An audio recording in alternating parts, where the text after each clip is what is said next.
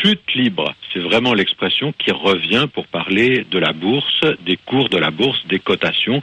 C'est une image qui fait peur, mais on l'entend tout le temps. En ce moment, elle s'impose. On n'a pas trop besoin de l'expliquer, c'est tout à fait clair. Chute libre, ça veut dire que la baisse est très forte.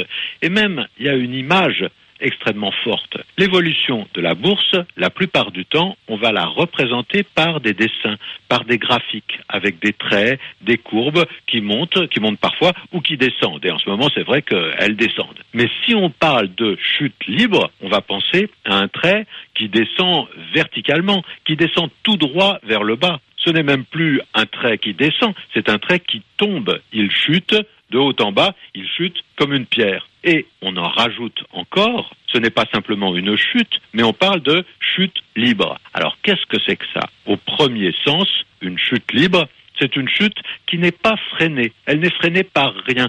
Cela s'oppose, par exemple, à un saut en parachute, ou euh, à un saut en parapente, ou à un saut à l'élastique, à tout ce qui précisément va modérer la chute, tout ce qui euh, va lui permettre de bien se terminer. On chute, mais on va se recevoir à peu près correctement. Seulement, avec la chute libre, là, le mot libre n'est pas très encourageant. C'est même l'une des seules fois dans la langue française où ce mot libre est vraiment quelque chose de négatif. C'est la chute des corps qui a toutes les chances de se terminer par un écrasement au sol.